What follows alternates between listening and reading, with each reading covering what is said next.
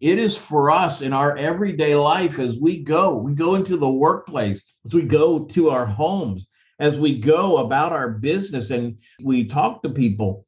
It is being uh, those men of authority and ability. It is being bringing blessings and rest to the people around us. But because of sometimes we're not always following the Lord closely, we find sometimes we're still wandering in the wilderness. We're dying because of sin, never becoming all that God intended. You just heard a small segment from my special guest speaker, Cliff Hare, as he shares about God's desire to carry you and I out of the wilderness of sin and bring us into his chosen promised land on episode 49 of the 318 Project. This is the 318 Project, a guide to equip men through godly principles and develop as husbands, fathers, and sons. And now, your host, Ryan Hare. Hello, I'm Ryan Hare, and thank you for joining me on this episode. In this episode, I share with you from a recent recording of Cliff's Monday night man church meetings that he hosts through Faithful Men Ministries. He shares about the five sins that kept the children of Israel out of Canaan land and how those same five sins can keep you and I from reaching God's promised land that He has for our lives. Now, this teaching is taken from the book Maximized Manhood by Dr. Edwin Louis Cole. I hope you are blessed and challenged by this message from Cliff. Enjoy.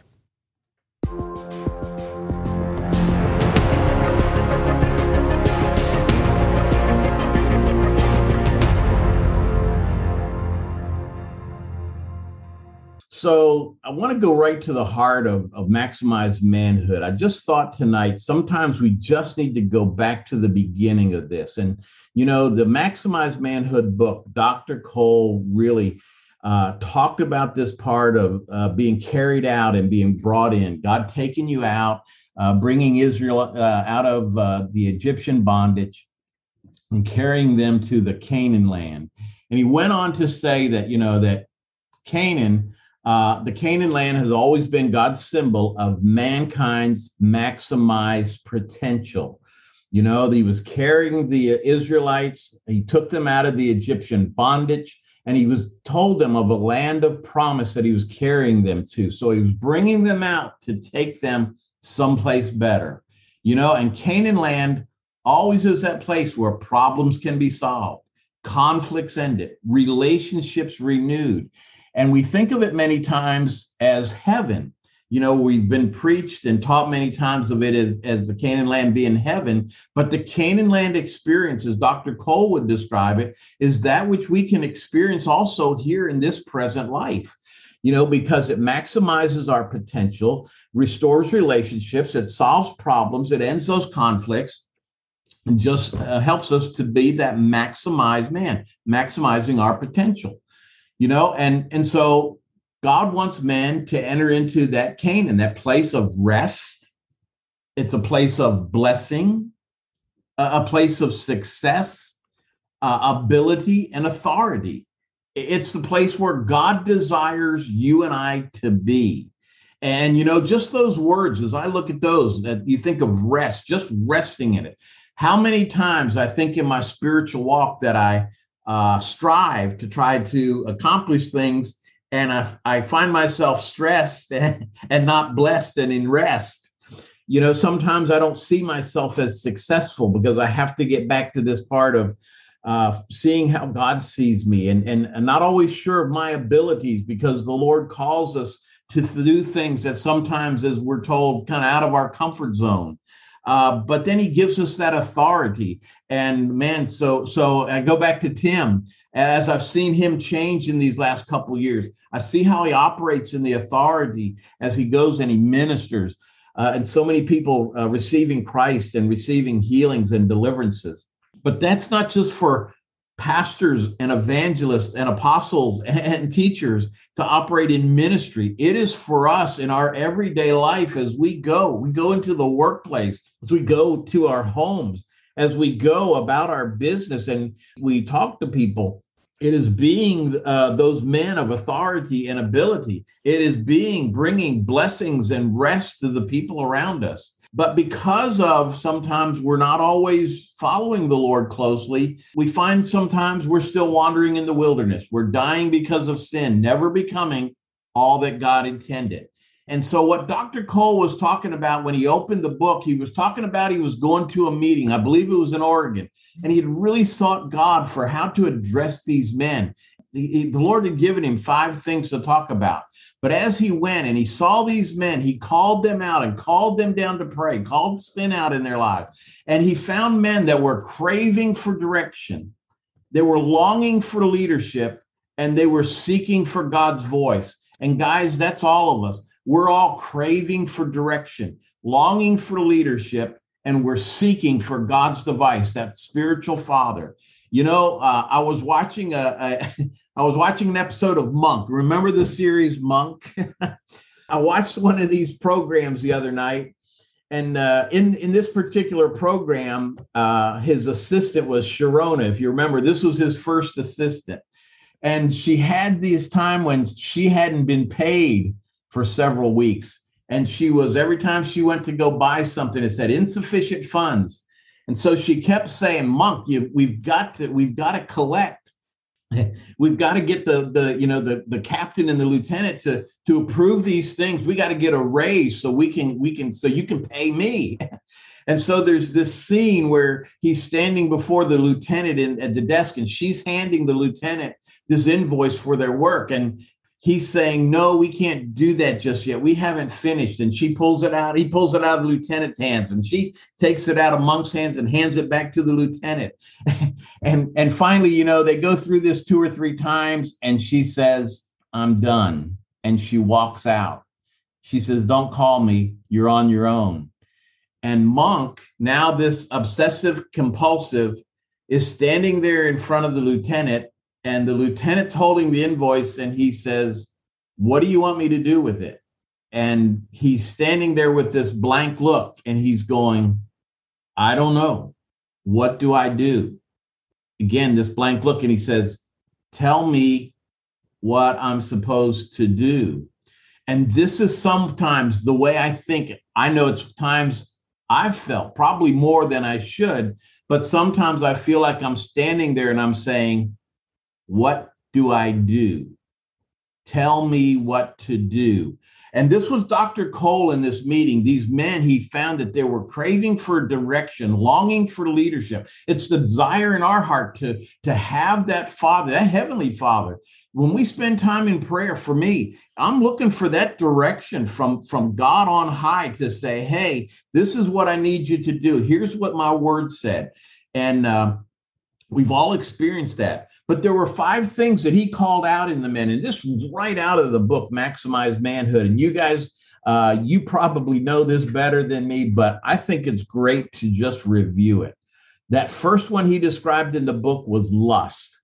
And you know, and he described it that it wasn't always sexual in nature. Uh, it could it could apply to anything in our lust in our lives. But the uh, aspects of it was one, it benefit itself and it, it benefit itself because it was at the expense of others. And it always had a desire to get and that's what made it different than love because love was always ben- benefiting someone else at the expense of ourselves because love desires to give. And that was john 3.16 where god so loved the world that he gave his only begotten son that whosoever would believe in him would not perish but have everlasting life.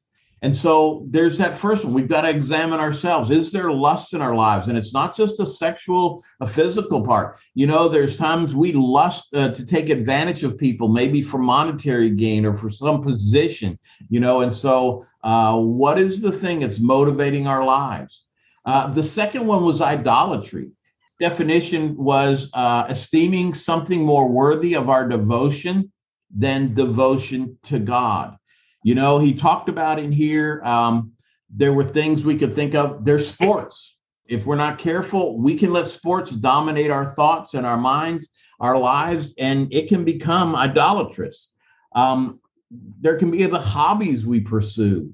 Uh, if we're not careful, we can give those things more time than our family, but even more time than God.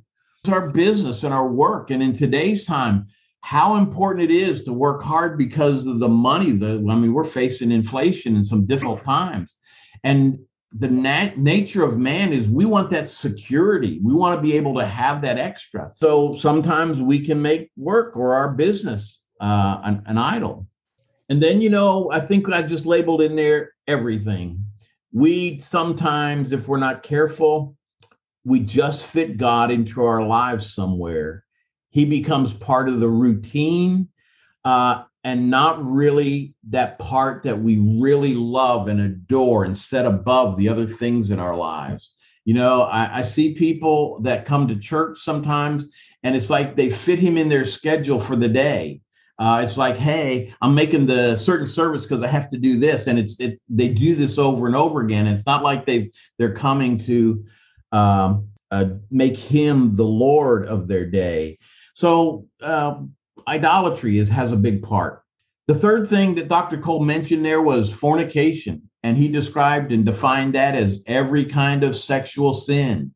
And in it, he described that men's character are underdeveloped and weak.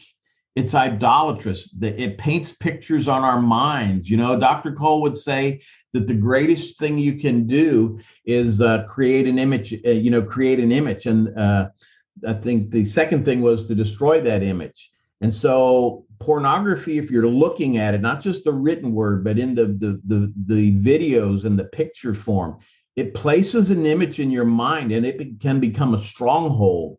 And those things fight against the control of the mind because the part of the soul we surrendered our soul, our mind, our will, and our emotions to the Lord, allowing Him to have that. So fornication has a big part here guys and, and and it's not just that we declare it and the pastor calls it out. It is as we kneel before the lord and make jesus the lord of our lives are we allowing him to speak to these sort of things in our lives to help to uh, build our character? Because this is part of making it to the canaan land. You know god promises those who overcome will sit with him on his throne and the overcomers are the godly achievers you see, the men of Israel died in the wilderness. They never saw Canaan. And many of that was because of not just all their disobedience, but a lot of it was because of the fornication. And today, those of you who talk to men, I mean, I think just about everybody on here somewhere talks to, to men from a ministry standpoint, but we're finding men are bogged down because of fornication and they're missing the best part in their lives. The fourth one was tempting Christ. You know, when I learned this, I'd never really heard that term before. But it's demanding that God do what is contrary to his character. You know, that character of excellence, uh, being above and beyond, because that's what God is doing in our lives. He's developing us to be just like him. So, what is that that we're demanding to do? Well, we've seen people who have uh, cheated and lied in their business to do better. Um, you know, you go back to that one uh, principle Dr. Cole always talks about. I, I, love the one where he says, you know, the characteristics of the kingdom uh, emanate from the character of the king.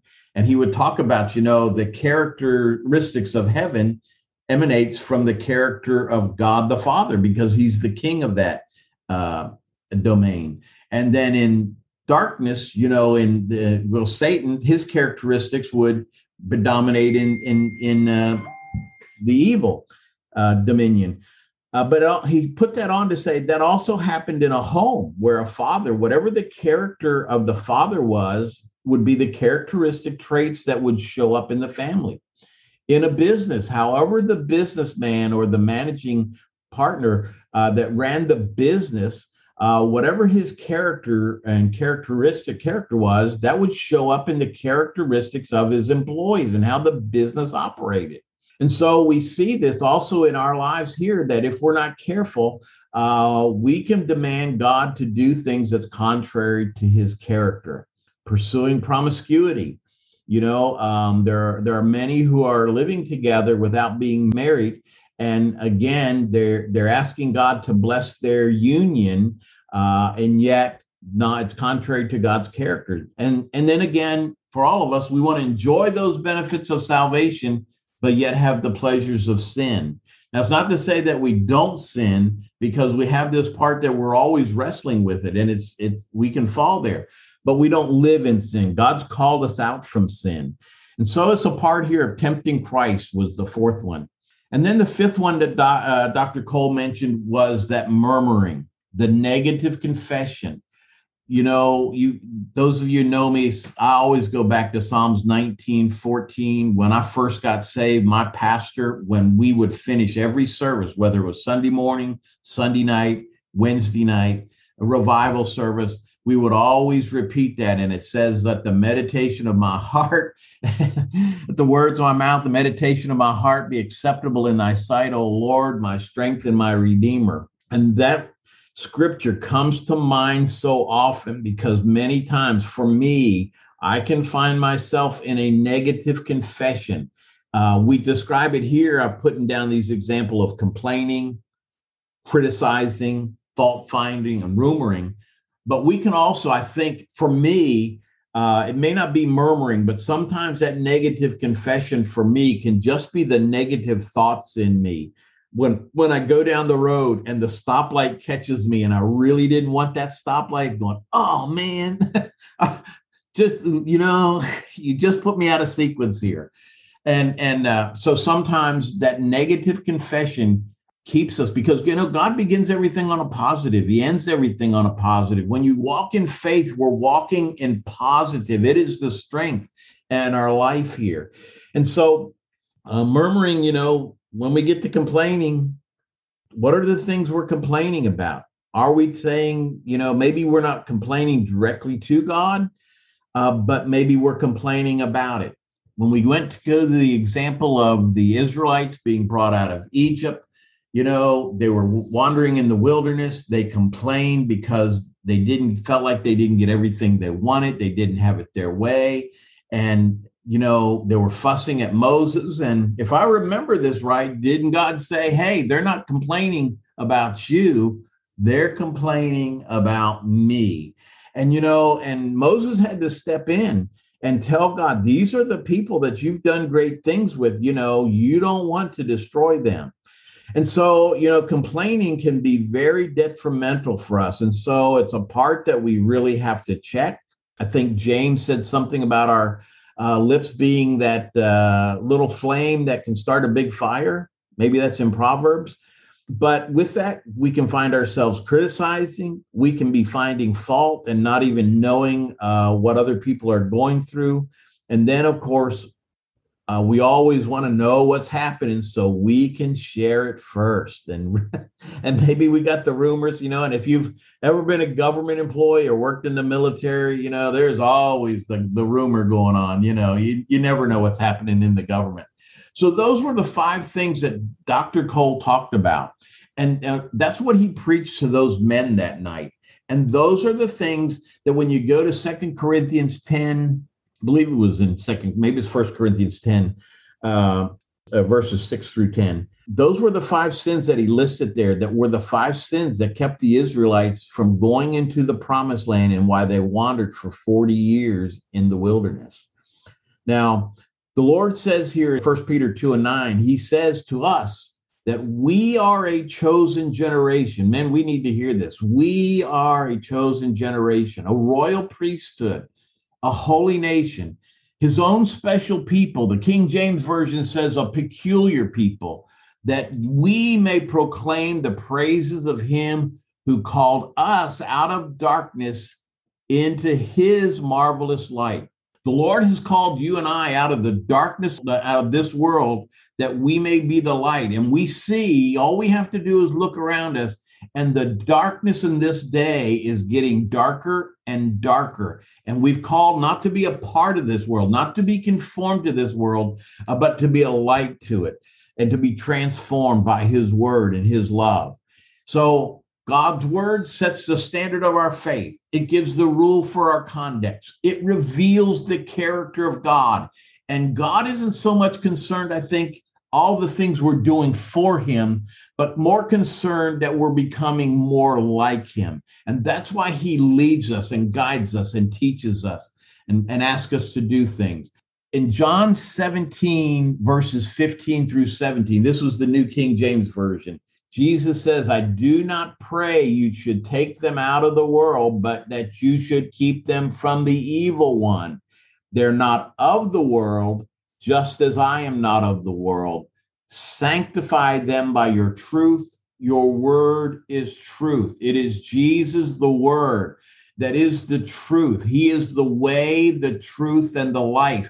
And is that truth that we need guiding us in this day that we may be the light? And remember that God always begins on a positive and he ends on a positive, and he's bringing you and I out to take us to someplace better, even from where we are today, though we may have been delivered from the sin, delivered from uh, uh, problems in our lives. He's still taking us to a better place, always taking us to a better level, wanting us to become men of excellence, uh, men of light, men of example for the world, so that they can see that God Himself is the lover of their soul and He wants good things for them.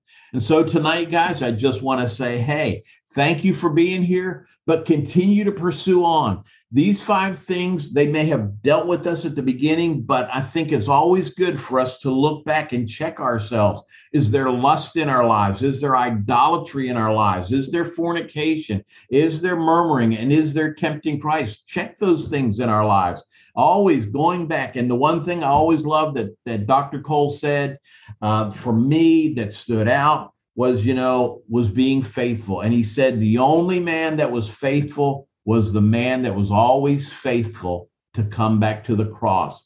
And it is that daily dying and daily uh, um, just placing ourselves before the Lord that He and His Holy Spirit may rule and reign in our lives as we not only uh, make Him the Savior, but we make Him the Lord of our lives.